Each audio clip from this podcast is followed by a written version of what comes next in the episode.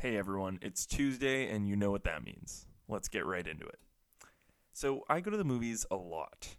In fact, I'm a member of a certain movie subscription program that I'm not going to name here for the sake of journalistic integrity.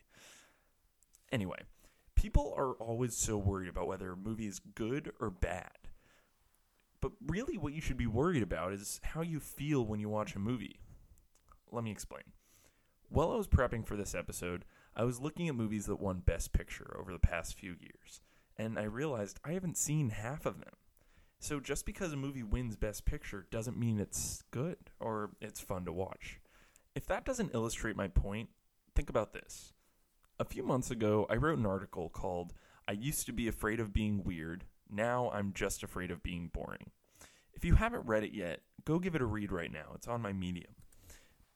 If you have read it, then here's my point. I think the same thing applies to movies. The worst thing a movie can be is boring. And honestly, the best thing it can be is weird. Now, I haven't seen Roma yet, but honestly, based on the trailers, I'm afraid it might be boring. Which just goes to show, even the movie everyone is talking about and saying, you know, this movie is so good, even that movie could end up being boring. So, next time you go to the movies, don't watch the movie trying to decide whether it's good or bad. Watch it thinking about whether or not you're having a good time.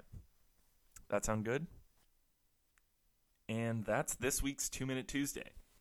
I want to hear what your favorite movie of the year is. Well, so far. So let me know on SoundCloud or Instagram or wherever you can get me.